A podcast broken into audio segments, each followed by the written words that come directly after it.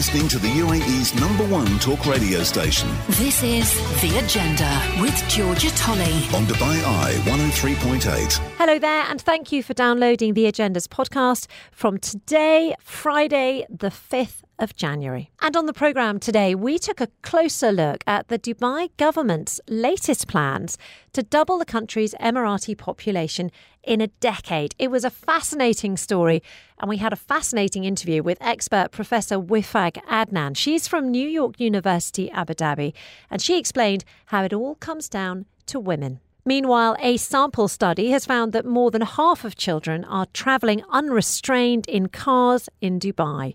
Road safety expert Phil Clark joined us to discuss how motorists' behaviour can be changed. As global aid agencies say they've received less than half the funding that they need, we discussed crisis fatigue and the impact that it's having on donations. That was with Claire Dalton from the Red Cross. And we also continued our forecasting series for 2024. Today, we looked at what the next 12 months holds for the health sector with David Hadley, who is CEO of NMC Healthcare. And we were also joined by two of the stars from the BBC reality show Dubai Hustle. Now, that follows the cast of real estate agents as they work in the Emirates' hugely competitive property market. We chatted to them about exactly what it's like to work in the property market and got a bit of a forecast for 2024 from them as well. And also, our big hot debate, our big hot topic our big hot controversy for Friday uh, was all centered around pineapple on pizzas. Yep, that's because a renowned Italian pizza maestro has put pineapple on the pizzas on his menu. We were furious, and so was UAE F&B director Luigi Vespero. You definitely won't want to miss his reaction to that menu change. Plus, Robbie Greenfield brought us up to date with all the latest sporting headlines, including a huge amount of controversy that is still brewing over the introduction of VAR.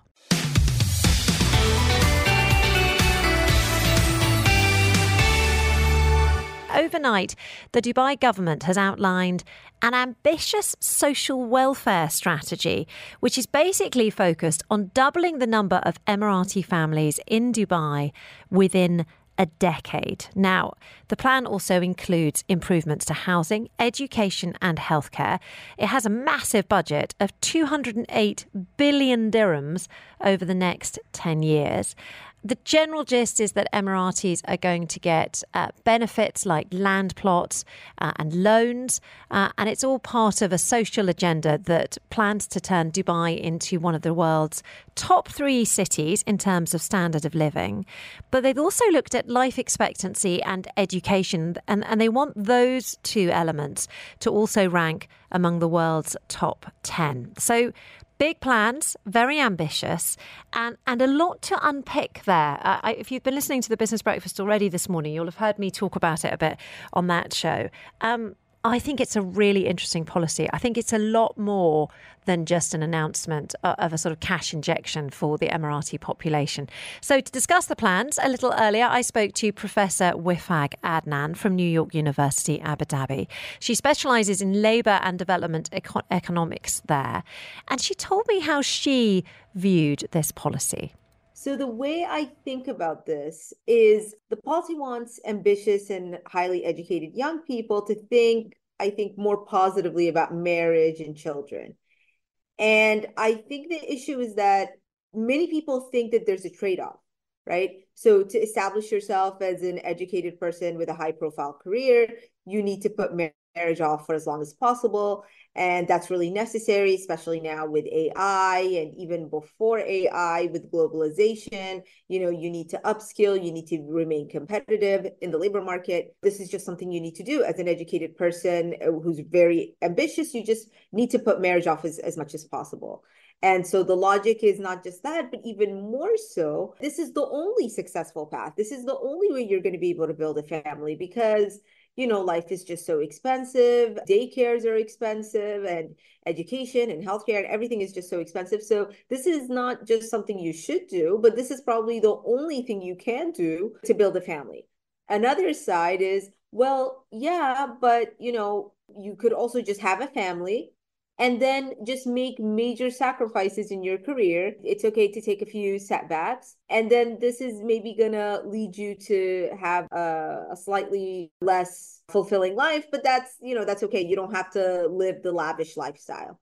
And so I think that the idea is that when the government addresses the most pressing concerns, education, maybe early childhood education as well, healthcare, housing, all these things that you mentioned, then maybe young Emirati citizens can strive for both. And then this trade off that exists can just kind of diminish. I totally understand what you're saying because I think that if you look at most families, the reason why they choose not to have lots of children is because ultimately children are expensive Exactly. I, I mean, the, the research is still very much ongoing on this, but recent research seems to show that people are actually quite responsive to policies that facilitate work life balance, even more so than policies that just, you know, give you what is now called the baby bonus, right? Which are you know, these cash transfers um, that many countries in the developed world are doing. Yeah, I wanted to ask you about that because, of course, the UAE isn't the only country trying to increase its national population. You know, we've seen it, for example, over in Asia, less so in, in China. Obviously, they went the other way at one stage, but obviously in, in Korea and Japan, there are concerns that the population there is going to shrink dramatically because women just aren't having as many children. Right.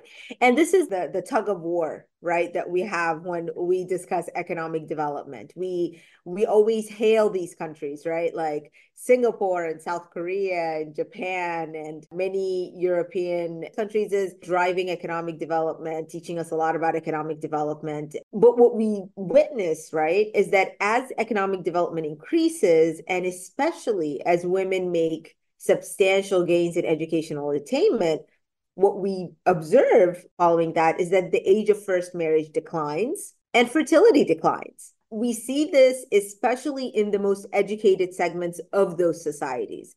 So, in the US, for example, you always see declining fertility rates, but they're declining faster and they're even starting at, at a lower point than in non-educated uh, segments and this here we're talking about college educated of course so these trends have always had demographers very worried uh, because you know having an aging population raises a lot of concerns about the need to secure social security and, and pensions and also just having a young and productive workforce to provide goods and services for an economy. And people seem to understand these macro issues. It's it's, it's actually quite interesting. But interestingly enough people don't easily change their views or their behavior. so, as we economists like to say, people respond to incentives, right? And so, your policy is as good as the incentives that you put out there. And so, this policy is saying, well, okay, we're going to take a series of measures that will hopefully incentivize people to reconsider their views on family, fertility, and marriage I think the message they're trying to send is something along the lines of, you know, if we strengthen the nuclear family and if we facilitate work life balance, then, you know, this is something that's patriotic, but it's, you know, it's also good for the economy. It makes us more stable and more secure. Ultimately, I mean, I was I was thinking about this policy earlier this morning, and I realized that on one level, you know, if the government's asking women to have lots more babies, mm. then that could feel like an extra pressure because women are also being encouraged in this country to get tertiary education, go to university, and go on to become impressive career women as well. And and now they've got to have lots of babies. And then I thought about it a little bit more, and I thought actually you don't have to have loads more babies. You could just have maybe one or two. And if the support was there, uh, if the support was there, then maybe you would. Like, for example, I think I would have had a third child if someone had told me that the childcare was going to be paid for, that my healthcare was going to be tip top, um, that they were going to help me buy a bigger house. And all of a sudden, you know, a, a big family is a lovely thing to have. And so I, I can see it from both sides of you. On one side, I'm a bit like, my goodness, that's quite a lot of pressure on women. And on the other side, mm. I'm like, actually, if the government's going to facilitate you having a bigger family, then that's kind of lovely. I, I completely agree with that. Especially your latter point is interesting because I, I can't remember the year, but I remember a few years ago, I saw an article in The Economist and they were talking about how in most countries, people actually regret not having had more children. And I thought that was absolutely uh, fascinating and and super important because you know you always think oh well you know this is just our culture. You know yeah, at least from my perspective i'm always thinking well you know as arabs you know we were always told that we should have bigger families and and have a lot of children and this just makes the family better. But it actually turns out that it's not a cultural issue. Like most people do wish they had bigger families and the reason that they don't is usually economic reasons, right? Like reasons that policymakers could potentially address. And, you know, I think this issue with women, right, is particularly important. So, at a very macro level, when you think of things on the macro level, there's actually a U shaped relationship between female labor force participation and economic development. And so, countries that are very poor or are at early stages of economic development, they experience high rates of female labor force participation. And that's because they work out of necessity or they seek jobs out of necessity. And women at the high end of economic development are much more likely to participate in the labor force, but that's because they're seeking high wage opportunities, which are usually available in rich countries. And it's that middle ground where women don't really see the incentive to to seek formal employment but also don't need to work out of necessity especially if their husbands are in pretty good positions then that's when you see the lowest female labor force participation. So i think the idea behind the policy is trying to to keep moving the country right into this high level of economic development so that women continually have an incentive to work. But then there's also like you said this this pressure and I think it's going to all come down to the details. For example, flexible schedules in the labor market, remote work, freelancing licenses have been hailed as an absolutely great move in the past couple of years. All of these different things are going to be especially important for women because policy instruments that can create more flexibility in the labor market can allow women to contribute more. Interesting stuff, hey? I'd love to get your comments on that interview with Professor Wifag Adnan. She's from New York University, Abu Dhabi, where she specializes in labor and development economics. You're listening to the UAE's number one talk radio station. This is The Agenda on Dubai Eye 103.8. Now, we're going to take a look at a story about keeping children safe on the programme now. And that is because a new study shows that more than half of children travelling in cars in Dubai are not safely secured. It was a bit of a sample study. Normally, we don't like a study unless it's, you know, looked at hundreds of thousands of people. This one actually only looked at 2,000 vehicles in the Emirate. They were monitored by Monash University in Australia, or at least researchers from that university. And they had the support of the Roads and Transport Authority here. And their researchers discovered that 51.7% of children in cars were unrestrained, while 8.3% were held unrestrained on an adult's lap. Now, that is despite it being illegal. Since 2017, it's been illegal in this country for children not to be buckled up. Actually, in some cases, they actually have to be buckled up in special seats.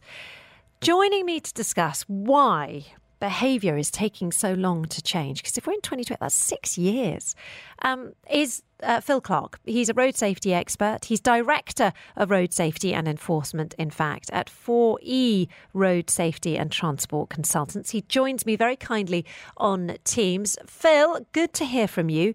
Uh, a, a small sample study, but pretty depressing results, nevertheless.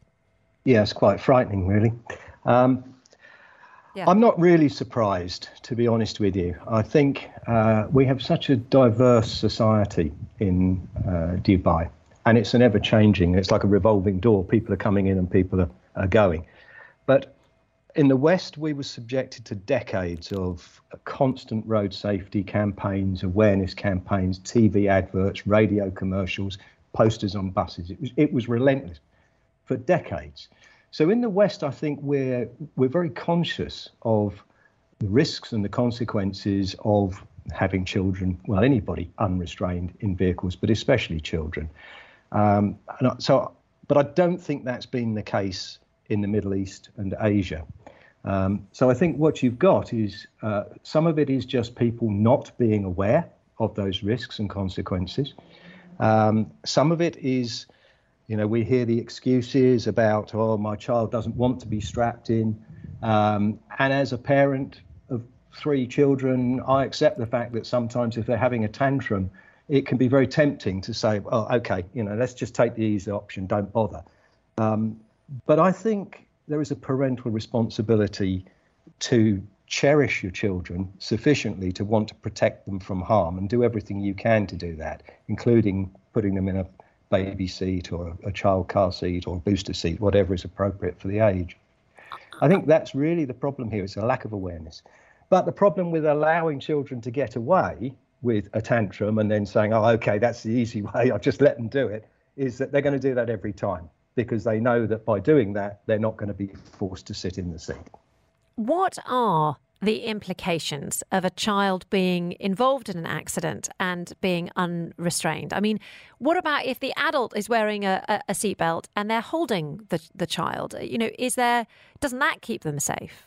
No. I mean, let, us deal with the, the two issues really. The first is if you have anybody unrestrained in a vehicle, but obviously we're, we're talking uh, primarily about children here. In the event of a collision, uh, they're going to be thrown around inside that vehicle and they're going to be thrown into whatever is in front of them or you know the, the side of them depending on the nature of the impact including other people. So they're, they're going to collide with hard seats doors other people's heads. Uh, the, the, the, consequences are horrendous uh, even at relatively low speeds. And, and anybody uh, listening to us now who's tried the, the seatbelt sled that I know Road Safety UAE take around sometimes, you'll see that at a low speed, uh, people are thrown forward at, at, quite a rate. It's quite a jolt. That brings us on to the child sitting on the lap. An adult cannot hold that child safely because they simply aren't going to be strong enough in the event of a collision to hang on to that child. And worse still, if they move forward, they're going to crush the child against whatever is in front of them. So maybe a dashboard or maybe another seat, something like that. So uh, it's just it's just daft. It really is daft for people to think that they can hang on to a child and hold them safely in a car because the forces acting on that vehicle under impact will be just far too extreme. So I've had experience of this. My the car I've got now uh, won't let me move further than about eight meters without beeping at me insanely on the seatbelt front, which is a huge relief in many ways because I'm really militant with the kids about putting their seatbelts on. But we were driving through my compound, so we'd been driving for about 20 seconds, and I came round the corner. I'd presumed that my kids had put their belts on because I say put your belt on as soon as I get in the car, and they do, for the most part, do that. But this time, my youngest had not. And I had to, I must have been traveling at like five kilometres an hour, literally coming around the corner in the compound. And somebody came shooting around the other way, and I had to do an emergency stop. And my youngest, I mean, he really banged his head on the seat in front of me. I mean, really banged it to the point where I thought I might have to take him to hospital. And I'd been going five kilometres an hour in my compound. And I mean, it was horrible for him, but my goodness me, it was a lesson for those kids. Um, needless to say, needless to say, lesson. the seatbelt, a hard lesson, not one I would have wanted him to have. And I was really worried about concussion and things afterwards. But you know, he puts his seatbelt on every time now. And, and, you know, and he tells his friends because obviously we get other kids in the car. So sometimes it does take that short, short sharp shock.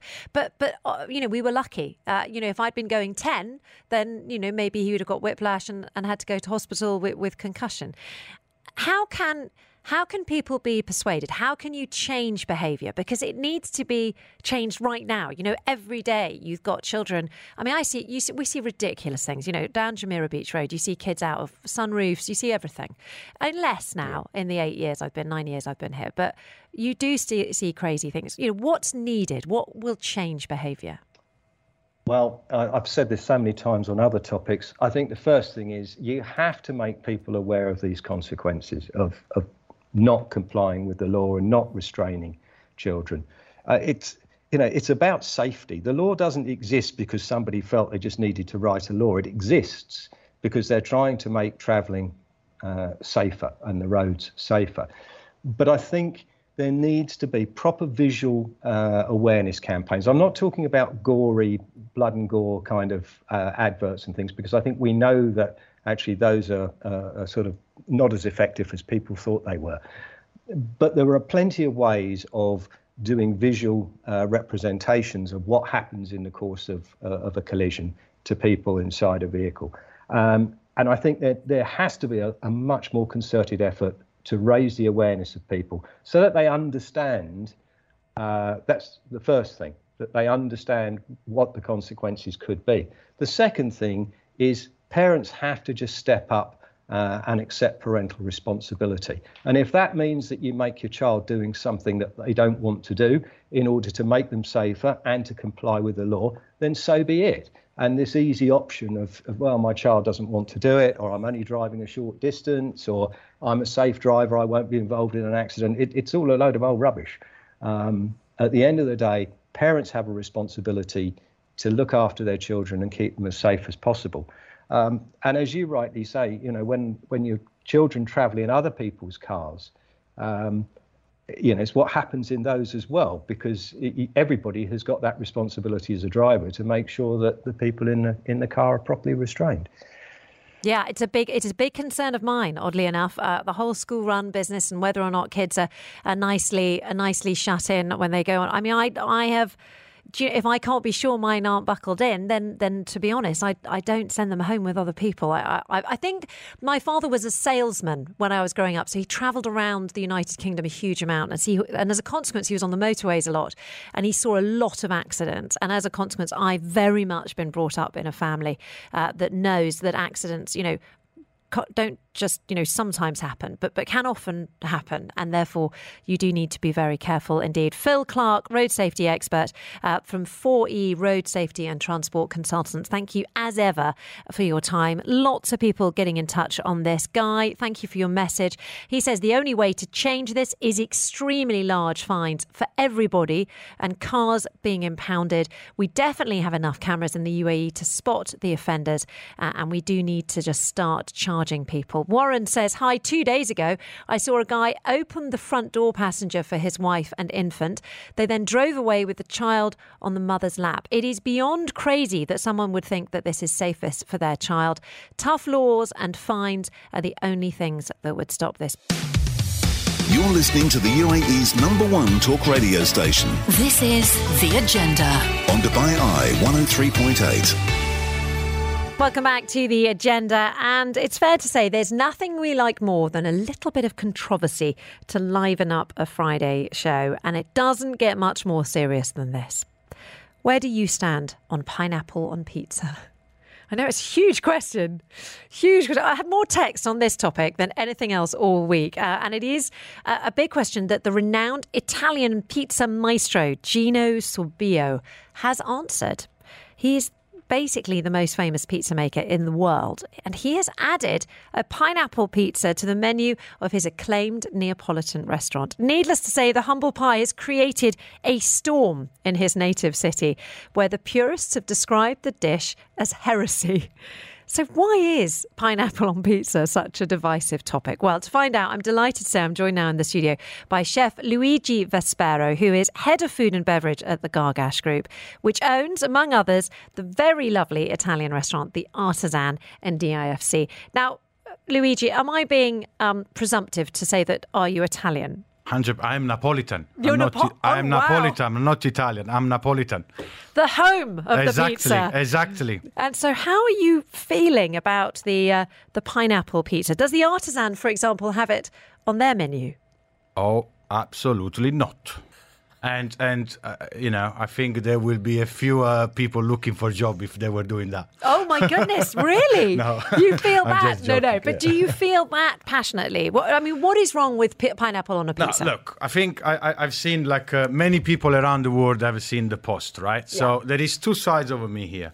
There is the, you know, the right hand side, the one far away from the heart, who say, you know, from a marketing prospect, brilliant. You Yeah. know, the guy got attention, Yeah. hundred percent, All right? over the world. All over the world. Yeah. So you know, he wanted some attention. Here you go. Now there is the side close to my heart that, uh, and it's the one that you know gets me a little bit Het up. boiling. You know, I'm like, Cosa fai? What are you doing, man? What are you doing? You know? Haram, man, haram. Pineapple does not belong on pizza. Why? Why not? I mean, uh, to play devil's advocate, it it tastes sweet. It adds a different texture. You know, you've got the crunch of the, the dough. You've got the smoothness of the cheese. You've got the juiciness of the pineapple. Certain things are not there to be changed. they have to stay the way they are. Pineapple does not belong on pizza. In my very humble Napolitan opinion. How about snails? I mean, this this is the most extraordinary text Uh, come on, message we've had all day. Yeah. that is a first. Yeah, that's a first. Um, What should a pizza have to make it perfect? the simplest of them all, right? A good tomato pulp, a very good, uh, you know, mozzarella. Buffalo mozzarella will be even better. Lots of parmesan, few leaves of basil, drizzle of olive oil, and here you go. Just like Mama used to make, you know. What about these um, Bianca pizzas? Because what's so interesting is that the chef has taken away the tomato, and Mm. it's actually it, it, it's a it's a white pizza. Yeah, that is also a classic, Okay. actually. You know, like, I mean, the one I just described is the classic margherita, right? But that's also a classic. And in fact, it's uh, my favorite ever pizza. You know, whenever I go and I, I try to ask, ask the chefs, can you make this pizza? It's Bianca, right? With smoked mozzarella, so like, uh, you know, provola, we call it. Yeah. It's like smoked mozzarella, buffalo mozzarella, raw cherry tomato, right? And same, uh, you know, uh, basil, olive oil, baked in the oven, and it's just delightful. It's getting very close to lunch for this know, right? conversation, isn't it? I mean, we got well, we got another hour and a half really before you can conceivably eat lunch. Uh, okay, so as far as people who are looking out to try something new, which is obviously what this wonderful chef uh, in Italy is trying to encourage people to do, Luigi Vespero. I know that's you, uh, Gino Sorbillo. Sorry, I'm sort of changing script. So Gino Sorbillo is clearly trying to encourage us to try something new. If someone was to try you know, not pineapple, but something unusual from a pizza perspective. What would you recommend for, for a change in toppings? A change, you know, a change is as good as a rest. Yeah, no, sure. I think I think it's, it's very good, always good to experience, you know, and, and, and experiment new things, right? But I would stick to flavor that would match, you know, something uh, on the line of, uh, you know, for example, at the Artisan, we do a beautiful pizza, which is Bianca, Yeah. right? Uh, with uh, like a courgette pesto and a beautiful, like very delightful uh, prawns tartare on top of it. We put it raw at the Oh, I'm not sure. no, you gotta Oh, try re- it. really? You gotta try it.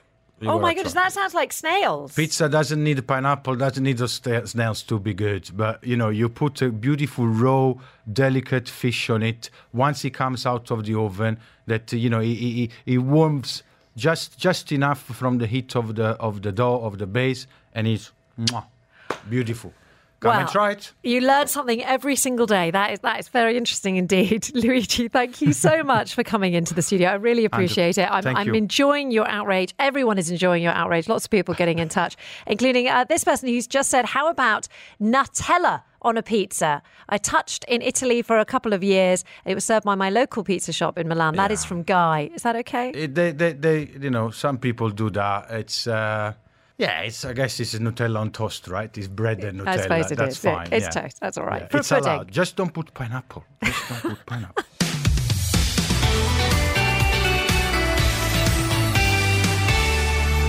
We've got uh, a really interesting hour coming up looking at a whole load of different topics. And I'm sure that anyone listening to this radio station will be fully aware of all the, the catastrophic wars and, and the natural disasters that have been affecting record numbers of people in our region and, of course, around the rest of the world over the last 12 months. And that is one of the reasons that global aid agencies now say that they are facing a massive funding gap. Uh, just to give you an example, last year the United Nations appealed for a record $51.5 billion.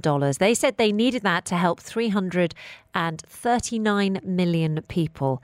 And to date, they've received just 38.6% of that total. And they say that the need is only increasing. Meanwhile, you've got another problem, which is that charitable donations have dropped globally last year for the very first time in recorded history, which is really weird if you think about it, because never has there been more sort of declared need. Never has there been more coverage of all the disasters going on around the world.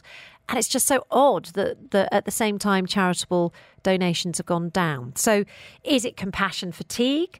Is it a sign of a system that needs an entire overhaul? Let's discuss this in some detail. I'm joined in the studio now by Claire Dalton. She's head of delegation in the UAE for the Red Cross, and she's joined me in the studio. Happy New Year, Claire. Welcome to the studio. Lovely to have you with us. Thank you. Happy New Year, and thank you for having me. Pleasure indeed. I mean, how challenging is that international aid picture right now? Obviously, I've just spoken about the United Nations. How about for you guys at the Red Cross? Well, it's certainly challenging. And indeed, you know, the needs are huge. Right now, there's more than 100 armed conflicts taking place across the world. Some of these we know a lot about, some are much smaller, you know, dare I say, forgotten.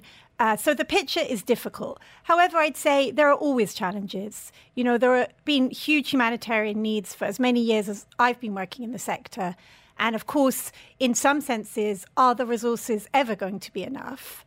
And therefore, what do we need to perhaps do differently to make the most of the resources that we do have?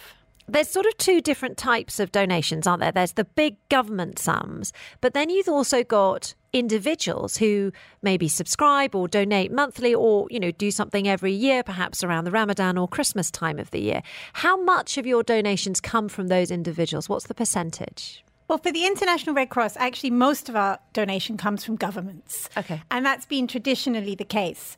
Uh, however, of course, you know, as you say, individuals are incredibly generous in many different countries. And I think when they see causes that feel close to their heart, they're also usually inspired to give. And I think we see different trends about what causes perhaps attract and inspire people to give. Uh, for my organization, the International Red Cross, because we rely a lot on governments, it's also important for us to diversify that base of government support. You know, there's been we so-called traditional government donors who give a lot to humanitarian organizations. But i think in our work and in the way we collaborate we need to do more to encourage all kinds of governments to also step up and help us meet the challenge. Just focusing on those public donations for, one more sort of question, because I'm really interested to hear that those donations are falling despite I mean, it literally on the news channels, it's wall to wall disasters. You know, I, I mean, it's it's horrifying. It's depressing. Why do you think we've seen that reduction in personal donations, personal philanthropy? Well, I'd also be interested to know a bit more behind the statistics. I think yes. we always have to be clear on the data. Sometimes it means that perhaps people are giving less to well known big organizations or causes, and maybe they're giving more to local or initiatives that feel, as I said before, closer to their heart. So I'd like to know more about the statistics. I mean, I think it's hard to speculate on why that might be the case. And I feel you've got to look across the world. Maybe some countries are still incredibly generous to the people, and maybe others, yes, people are more worried about what's going on at home.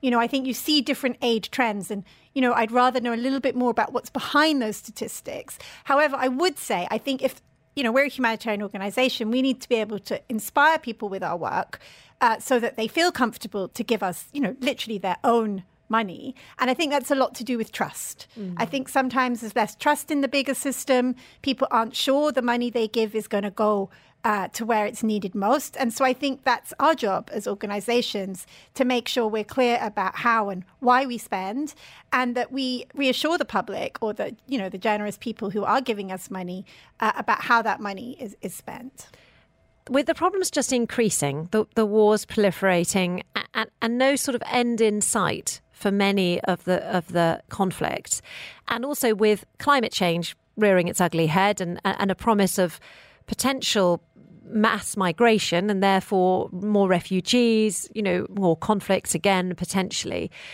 Do you think the current structure of aid giving that we have is up to the challenge that it's going to face in the coming decades? Well, I think that's a very important question because obviously we do have less and we still need to do more with that less. So in a way, yes, we have to do things differently. And as you you know rightly outline all these difficult challenges, they're not going away you know, conflicts often last 30, 40 years. A lot of the places we work, those conflicts have been going on for decades. So I think we have to look at how we work. We need to collaborate better with both local institutions and organizations and look at ways that we meet needs according to our added value. So we're going to have less. You know, maybe as international humanitarian organizations, we do a little bit less. Maybe we fine tune better what the value is we can bring to people. Maybe local and smaller organizations can step up and do more and also access some of these resources. So to me, I think we have to accept that, yeah, there may be less, mm-hmm. and we have to be smart about how we work, what we do differently, and which needs we tackle. Because obviously, humanitarian aid is a very small part of the international kind of foreign aid or development budget. And so I think, you know, as humanitarian organizations, we have to do our part. However, you know, other institutions, be that development, finance, they have to step up too.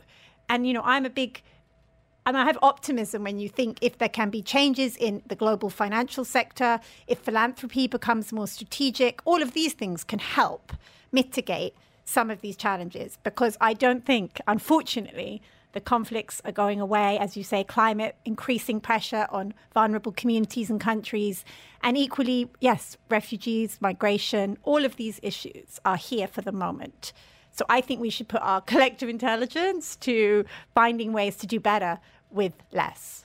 If someone's listening to this and they think, well, you know, it sort of pricked somebody's conscience, for example. It certainly pricked my conscience, a, a, sort of realization that maybe I haven't given very much in the last six months or so.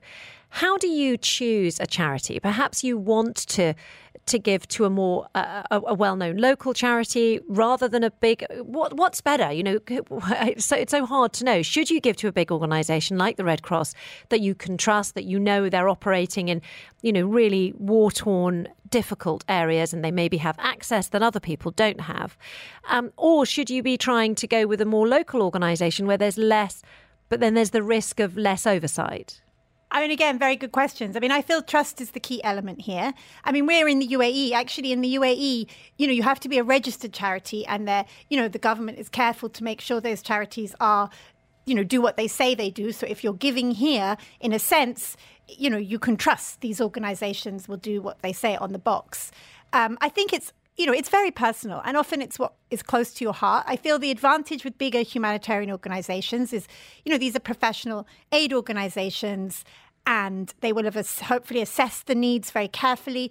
And then your money is spent on what is actually needed. Sometimes the challenge is we look at these terrible situations, we really want to help, and then the things we offer perhaps aren't that necessary at that moment. You know, we see that a lot in in difficult situations. You know, there's lots of blankets or there's lots of one thing that people have generously given. However, maybe that's not exactly what's needed at that moment. Mm. So I think the other important thing is obviously listening to the people themselves in terms of what are their needs and finding ways to meet that. I think there's been really interesting developments in the last few years, online giving, you know, ways that people can fundraise directly for what they need. However, yeah, it has to be kind of trusted and there has to be accountability. Because if I'm giving my money, of course, as generous as you may be, you want to know that it is being spent yeah. on, on the need. And I feel there are ways that people can educate and inform themselves about that. And indeed, I think it's a very personal choice. Maybe you feel, you know, particularly for people affected by the climate crisis, or maybe it's about children or women. And I think, you know, good thing is you can find all these different organizations. And from the little to the large, it all makes a difference.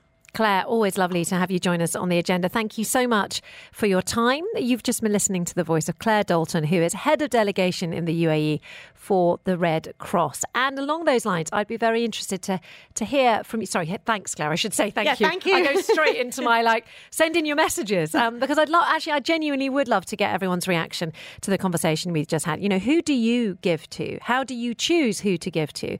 And do you have any sort of sense of crisis fatigue? Do you do you think that might be impacting on the amount you give from a philanthropic point of view? You're listening to the UAE's number one talk radio station. This is The Agenda with Georgia Tolley on Dubai Eye 103.8. Welcome back to The Agenda. And yes, we are continuing our conversation now about what we should expect from 2024. It's crystal ball time. It's our forecasting section that we've done all this week. Very tempted to carry it on into next week because it's been so interesting. Uh, but today we're looking at the next 12 months, what they have in store for the healthcare sector. And joining me now in the studio is David Hadley. He's the CEO of NMC Healthcare. Happy New Year, David. Thanks for coming in. Good to see you. Happy New Year to you too, Georgia, and the team. Yeah. Uh, all the best for t- good 2024. Yes, indeed. A happy and healthy one. Exactly. As a CEO of a, of a huge healthcare conglomeration, I suppose that's what we're, we're aiming for today. Okay, now let's talk about the trends for the next 12 months. Um, first of all, let's look back on 2023, which I think is fair to say um, there was a watershed moment when it came to the treatment of obesity, wasn't there, with these amazing drugs. Are you expecting that to continue? Absolutely. I think last year when uh, you know, it first came on scene, there's semaglutides that people were taking, and suddenly they were losing 20 pounds, 50 pounds. I mean, I've got friends who've lost serious weight with uh, by taking yeah, these drugs. Yeah, Me too. It uh, it really made a major impact. It even affected share prices in the US of big companies that were selling crisps and Coca-Cola, etc., etc. Not not to name any any brands, I suppose, but um, yeah, it made a big impact on on on on people's lives, and I think that will continue uh, into 2024. One of the trends that I think we will see is is combining that with with mental awareness, mental health, uh, and the whole preventative side of healthcare. I think they're going to see a huge shift towards this um, by all healthcare providers in in 2024, and and the shift has started last year, and it will continue. I guess you might need fewer doctors to treat diabetes uh, in some ways. I mean, as the head of a, a, major healthcare organization, do you, I suppose you have to look at what type of doctors you're going to be hiring in the future? Yeah, I'm not sure it's it's uh, made such an impact that we will need less doctors for diabetes just yet. That is still very prevalent in the UAE, and obviously there's a lot of uh, work towards reducing the prevalence of diabetes in the country. But uh, in the future, let's hope that we can um, reduce the, the need for diabetic doctors in the sense that we're able to cure that disease. Um, but yeah, I think that we, as healthcare trends change, we constantly look at the market and look at what type of specialities we'll need going forward, such as preventative care doctors, personalized medicine, uh, doctors that focus on mental health, etc., which is, as I said, a trend that we're certainly seeing in this market market. Let's talk about uh, sort of curing diseases because we're certainly seeing the most extraordinary progress in the development of medicines, aren't we? Yes, absolutely. And I think, you know, the mRNA technology that was became widely known during the COVID pandemic, um, the use of mRNA technology into uh, personalized medicine, for example, do, you know, looking at uh, the genome and how we can uh, alter uh, um, you know, the gene and, and see how we can impact healthcare going forward preventatively is, is going to continue. So we will see more developments in this regard. There's probably more watershed moments that, that we will see in the future. I don't know which or what, but uh, we will certainly see more developments in this regard for sure. It must feel like quite an exciting sector, particularly with the advent of artificial intelligence and how that's being used to develop new drugs far more quickly than they used to be developed. Do you think we could see any breakthroughs in the treatment of any particular diseases? I've, seen lots of headlines recently about Alzheimer's and Parkinson's, yeah, for yeah. example. Um, it's very difficult to predict, but there's obviously a lot of literature around uh, projects that are showing good progress with things like mental health, you know, with Alzheimer's, Parkinson's, etc. Uh, cancer, uh, there's a lot of research on, on, on cancer technologies that are coming in and treatment plans. So it's difficult to say what will come into, into play in the next year. Obviously, there's a lot of approvals that need to happen FDA approvals, local regulatory approvals. They need to prove that this there's no side effects to these uh, uh um, treatment plans. But um, the, the, the progress is great. I think if you're in healthcare, it's certainly developing and changing, and always has done. And we will see further changes in the future for sure, for the better of, of everyone's health a need to be very agile, I can imagine, in the in this sector. Uh, David Hadley, as always, thank you so much for joining us in the studio. Really interesting stuff. Great to get your forecast uh, for 2024. A, a real pleasure. Happy New Year. Thank you. And to you and the team too. Have Brilliant. a fantastic 2024. Yeah, this is David Hadley, CEO of NMC Healthcare. You're listening to the UAE's number one talk radio station. This is The Agenda on Dubai Eye 103.8. Right, let's take a look now at a topic uh, basically making headlines around the world because it's a Dubai reality TV show. Uh, and they've actually got their third season commissioned. It is the BBC's Dubai Hustle. Have a listen to this. It's half a million pounds at stake here. She could ruin the whole thing. I have a really exclusive penthouse coming soon. That's my client, Mr. Hamid. He's not selling that penthouse, that's a problem. We'll see. That's your buyer then, yeah? That's my buyer. Can he be taking him as that buyer if Eddie's working on the I said with only him? if it sells, so that's my job to be able to sell it. By the rules, he's got him tagged in that area. What does Natasha think she's doing? We're all supposed to be in the same team. She could jeopardise everything my mates worked hard for. I'm not having that. Yeah, well, as you can hear, uh, you know, passions running high. It's a property show, basically. It follows the lives of several estate agents who are working for Haus and Haus as they navigate the market, as they sort of sell properties for, for their clients or as they encourage others to buy them. And I am delighted to say I'm joined now in the studio by two of the stars of the show. I've got Jake Matthews Hubbard and Jordan Zakaria. Guys, Happy New Year. Thank you so much for coming into the studio. Lovely to have you with us. Happy hello, hello. Thanks for having us. Well, what's really lovely about about this is actually, Jake, you and I have met several times now because, uh, as we mentioned, this is season three. So Mm.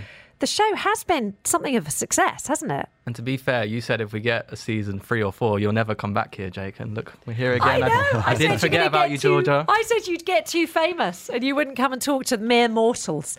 but yeah, yeah, here you are. And, and I have to say, it's really exciting to see you here because not only was it a, a new TV, ex, uh, you know, adventure for you, but it was a brand new career. You'd never actually been an estate agent, had you? Yeah, correct. So I worked in London at Deloitte. I was doing mergers and acquisitions, and then COVID came along. Decided to completely change my career and enter Dubai real estate as well. So, yeah, complete transition. N- Never done before. Similar to Jordan as well. No, never done real estate before. Again, completely changed it. Was So- working as a consultant in London, and then yeah, changed and then my you path. came over. So, Jordan, you're new, but you were new last season, weren't you, in season two? I wasn't in season two. Oh my goodness! So, this is your first season. first debut season. Yeah, And what's really interesting about the program is that it follows the relationships between you guys, not just you guys, but all the estate agents. But but what's interesting, Jake, is that you started off as a duo, didn't you, with another mate? Hmm. Indeed. Have yeah. you broken up? no, no, still going strong. So Okay. the, the duo is now a trio, and it's it's a nice little come together because Jordan and Adam knew each other from school. So Adam introduced me to Jordan in London, and as soon as we arrived day one, Adam I was always saying Jordan has to come out. He needs to come out. I think it's fair to say he was a bit apprehensive, bit concerned. Yeah, definitely. No, I was definitely apprehensive. I was meant to come originally with you two anyway, as you know, but personal things held me back. And then yeah, you two were messaging me almost every day. Come to Dubai, come to Dubai. So, but yeah, great. Okay, here. so for people who haven't seen the series, uh, obviously it's called Dubai Hustle. What actually happens? You know, because it's a fly in the wall series, isn't it? So, so Jake, what, what do you what do you see when you're watching it? I think it's a true insight into what our lives are like on a day to day basis. And I think you see the internal competition of bouncing around, of trying to sell each other's properties. Sometimes people working on the same client, rightfully or wrongfully, which the show definitely does, definitely captured very well. And I think it's just how we progress in our careers. And like Adam and I in the first two seasons, we were brand new to Dubai and never seen anything before. The, the lights were on us. Jordan's gone through a similar experience, and I think it's fair to say on the show you see him, you know, pitching properties for the first time. He does an amazing tour on a property he's never seen before. Literally chucked in the deep end, just as we were as well. So it's it's seeing that journey, it's seeing how we progress and mature as well. So it's it's nice to see it come together. It's a camera following you around pretty much. Like you've got to deal with the stress of being in a commission only role and that being looked into. So all the time. So, what I want to know, I, I'm always intrigued at how these reality TV shows are, are filmed because obviously we've got Dubai Bling going on as well. Um, I know Chris; he lives, you know, he works down the corridor. I have to say that what I see of Chris on the, on the TV is, I suppose, it's an exaggerated version of uh, of Chris in in real life. How much of what you do is real, and how much is acted? Everything is real. Really? Everything is real. Everything is captured 100% authentic in terms of the storylines it's there. There's nothing that's been, you know, let's try and chuck this Scripted. storyline in this, Yeah. let's script this. you It's- can't fake anything. Yeah.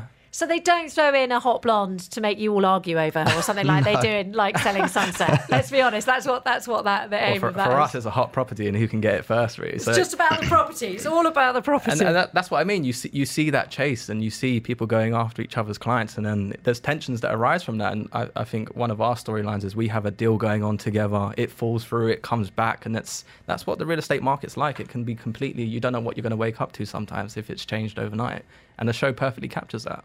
What is it like uh, on the scene? Because obviously, estate agents are making huge numbers and have been for the last two years as the market literally has soared and keeps on soaring. I mean, this is the thing. We're all waiting for the bubble.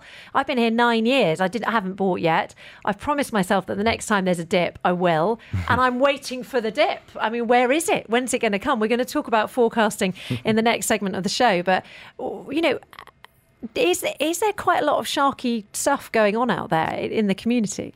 I think it's one of the most competitive industries right now. I think Jake, you said you love it because it's like a sport. It's the closest thing to a sport. Without being a sport, so many agents are coming, relocating to Dubai now, want to become a real estate agent. So it's extremely competitive, but it's what makes it enjoyable. You've not just got the internal competition against each other. You've got multiple different agencies, very experienced brokers that have been in the game for a long time. So you don't know if someone's going to be knocking on the door of your seller or taking your buyer out on the weekend if you're at a brunch or something. Like this is the life we live, and the show again it perfectly captures that. Yeah.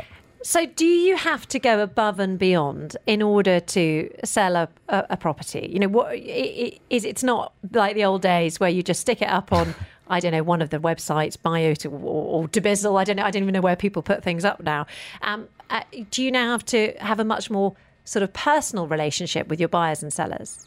Yeah, I, I think it's a good mix to be honest. Like you can get the crazy success stories. Like you have one of the properties on the show, right, where you got a call on Sunday night, I think it was. Yeah. Next day it was signed. Yeah. No way. So- Record breaking price. So the seller came to you, said, "I want to put something on the market." With one phone call, and then the next day you got a buyer.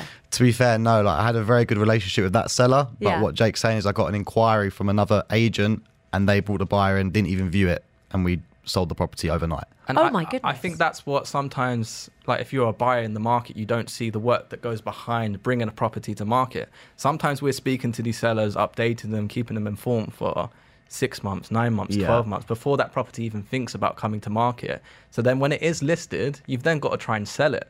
And then, then potentially competing with other agents as well. And like Jordan having that one phone call, he was, I think he was waiting to sell that property for how Four or five months. Yeah, four or five months. sold. And then out of the blue, the call comes in, Yeah. deal done.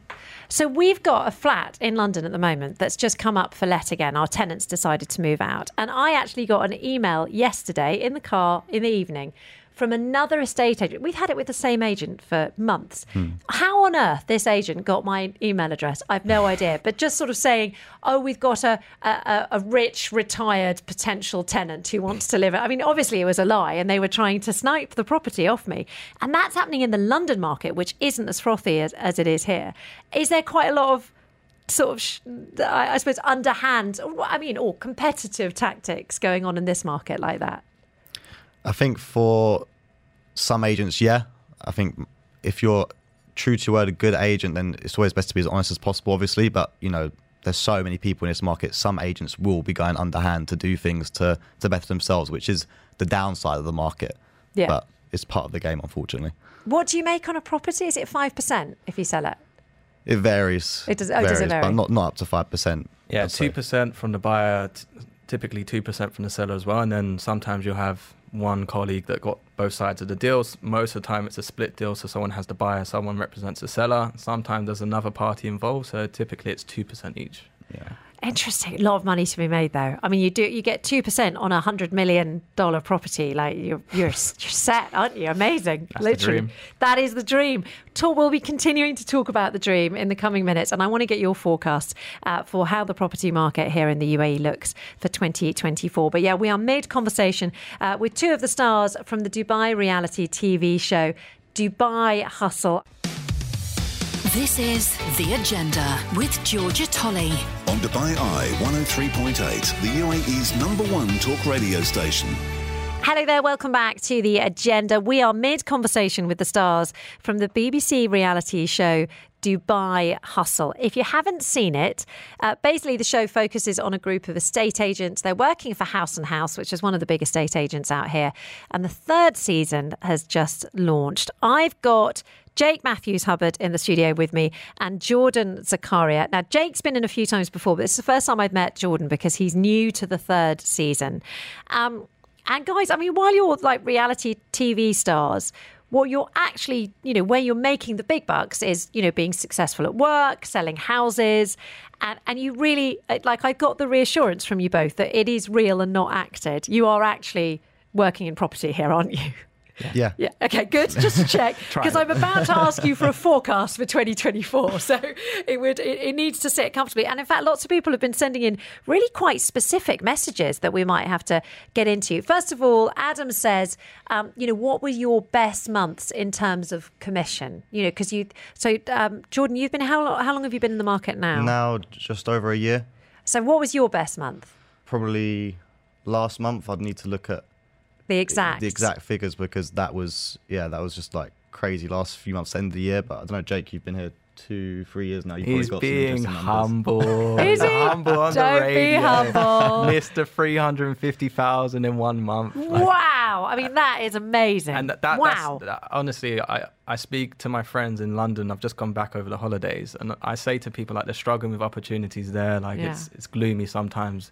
It's Like, always gloomy. It's Jor- rainy. Jordan's the perfect success story because from driving a Corsa in London to six months in Dubai, he owns a Porsche, and Oh, now he's he's equaled my best month as well. My best month's three hundred and fifty thousand. He's done it in the space of years, so it's all credit to him, and that's what the market offers in terms of opportunity. if you work your bottom off, though, and apply is it- yourself. Yeah, is it very hard work? No, yeah, you're making me blush, Jake. But no, no he, yeah, he's right. Like you and Adam have been great mentors for me, obviously when I joined. But those first four or five months in the job, like You yeah, don't get anything. I've never then. worked as hard for nothing Yeah. in my life. I didn't get paid anything. Yeah, because it's commission only, is it? Commission only, yeah. And, and, and credit to him, Jordan came in. He was always asking questions, applying himself. I remember like there was one time he was at midnight with a, an investor from the US. He's competing against rival agencies. He's calling me, fuming, like smashing his, was he smashing you with the hold of your will? And he said, "Jake, what do I do? The buyer's about to pull out. I'm fuming." I was like, "Call the seller and tell him how you feel. You're on his side." And that brought the deal back on Yeah. the Oh, table. wow.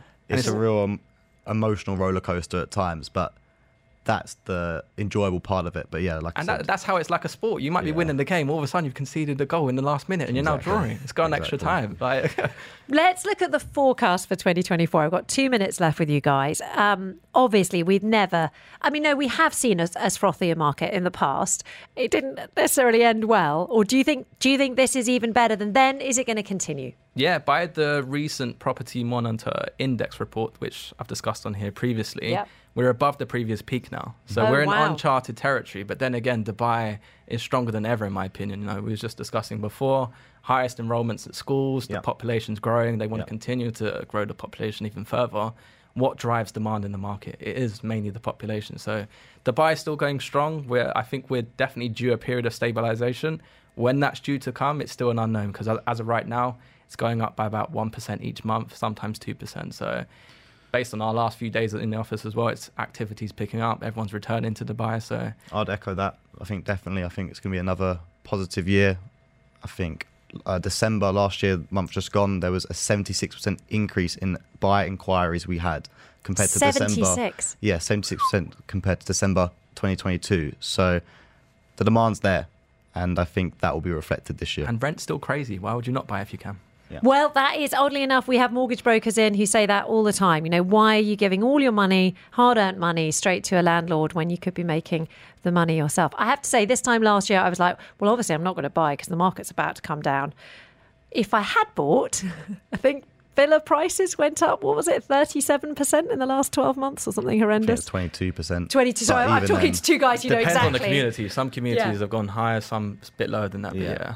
Twenty-two percent I'd have made in twelve months. My goodness me! Obviously, there would have been fees, huge fees to you guys, Of course. Of course. of course, and everybody else. Um, talking about um, the, the next year, do you think there's going to be another season of the Dubai Hustle? I've got another question about that. I think too early to tell for now. We're Oh, only two, three see. days in, but fingers crossed. I think Yeah. there's definitely been a great reaction the first few days. So we're hoping for it. So as long as people keep watching, tuning in, Fingers crossed. Brilliant. Last question, very quickly. Ravesh has written in with a very specific question. He's a resident of Dubai Marina and he wants to know the resale value for three bedroom apartments in the marina. Does it have high demand? Are there any disadvantages? I'd have to put you in touch with a specialist in that area, but I'd say for sure, like apartments in the last few months have seen such an increase in demand for sure. A lot of the deals we're seeing at our company now are apartments, so definitely in high demand. Yeah, and with numerous different towers there, best to get a specialist, as Jordan said, come out, value the property. We're happy to help and put you in touch with someone, of course. Yeah. Um, but yeah, we've got some apartments for sale at the moment that are getting 9 10% net returns on short term. So, as always, Marina, JBR area, other areas of Dubai, they're prime for short term rentals with tourists.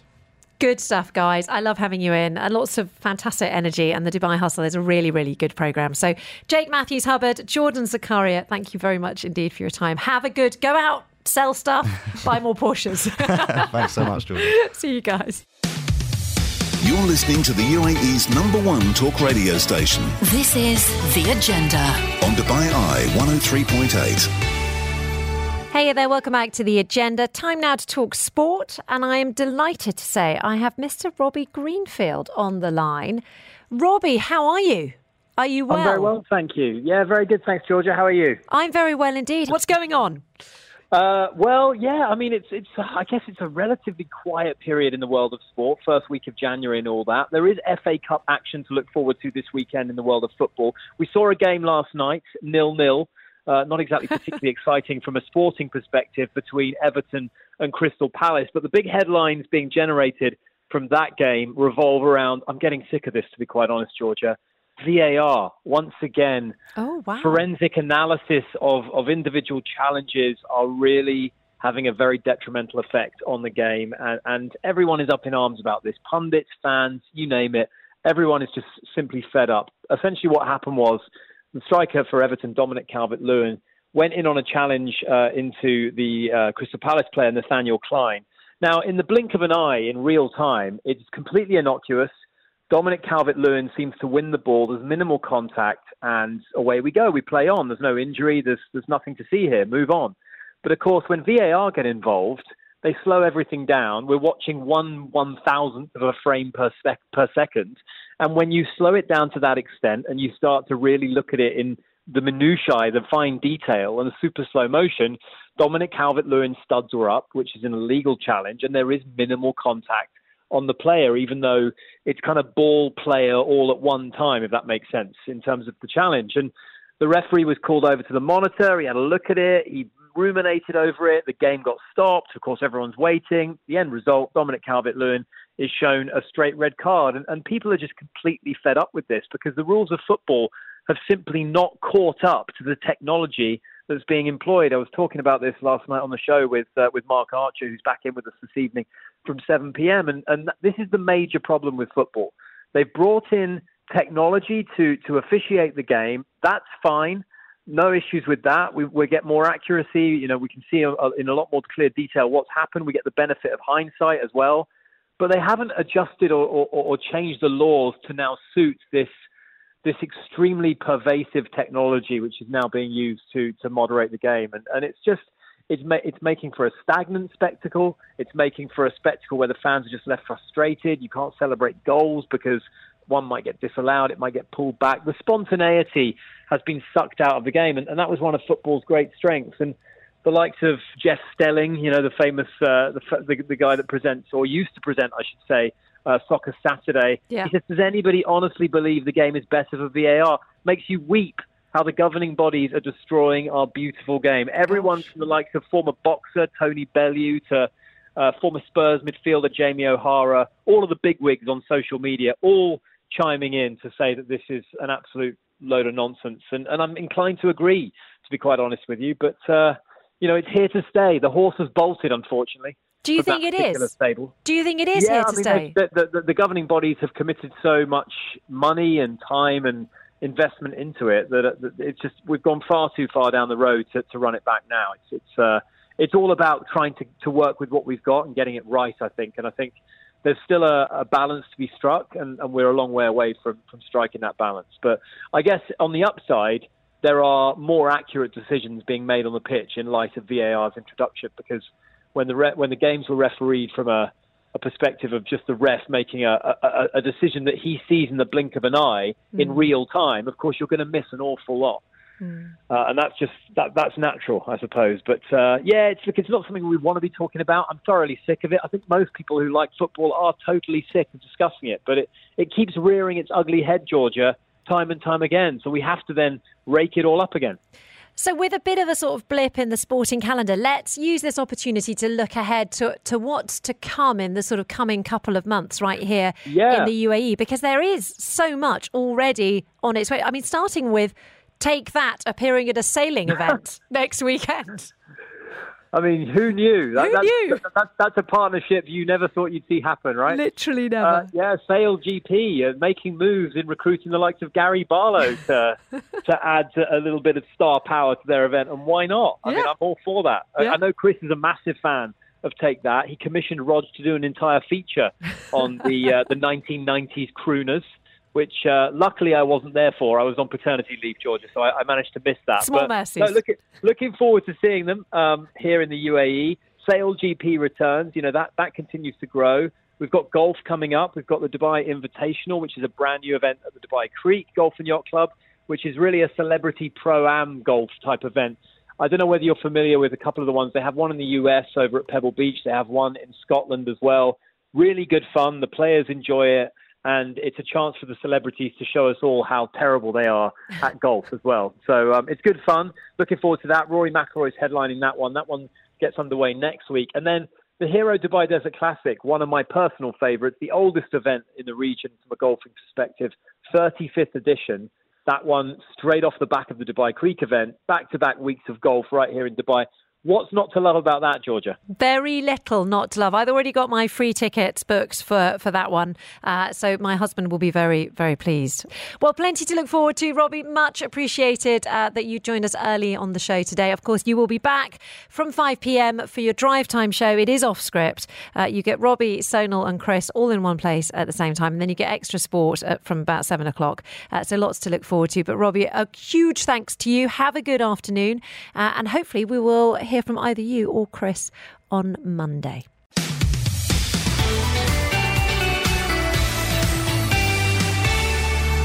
The agenda is live Monday to Friday from 10am till 1pm.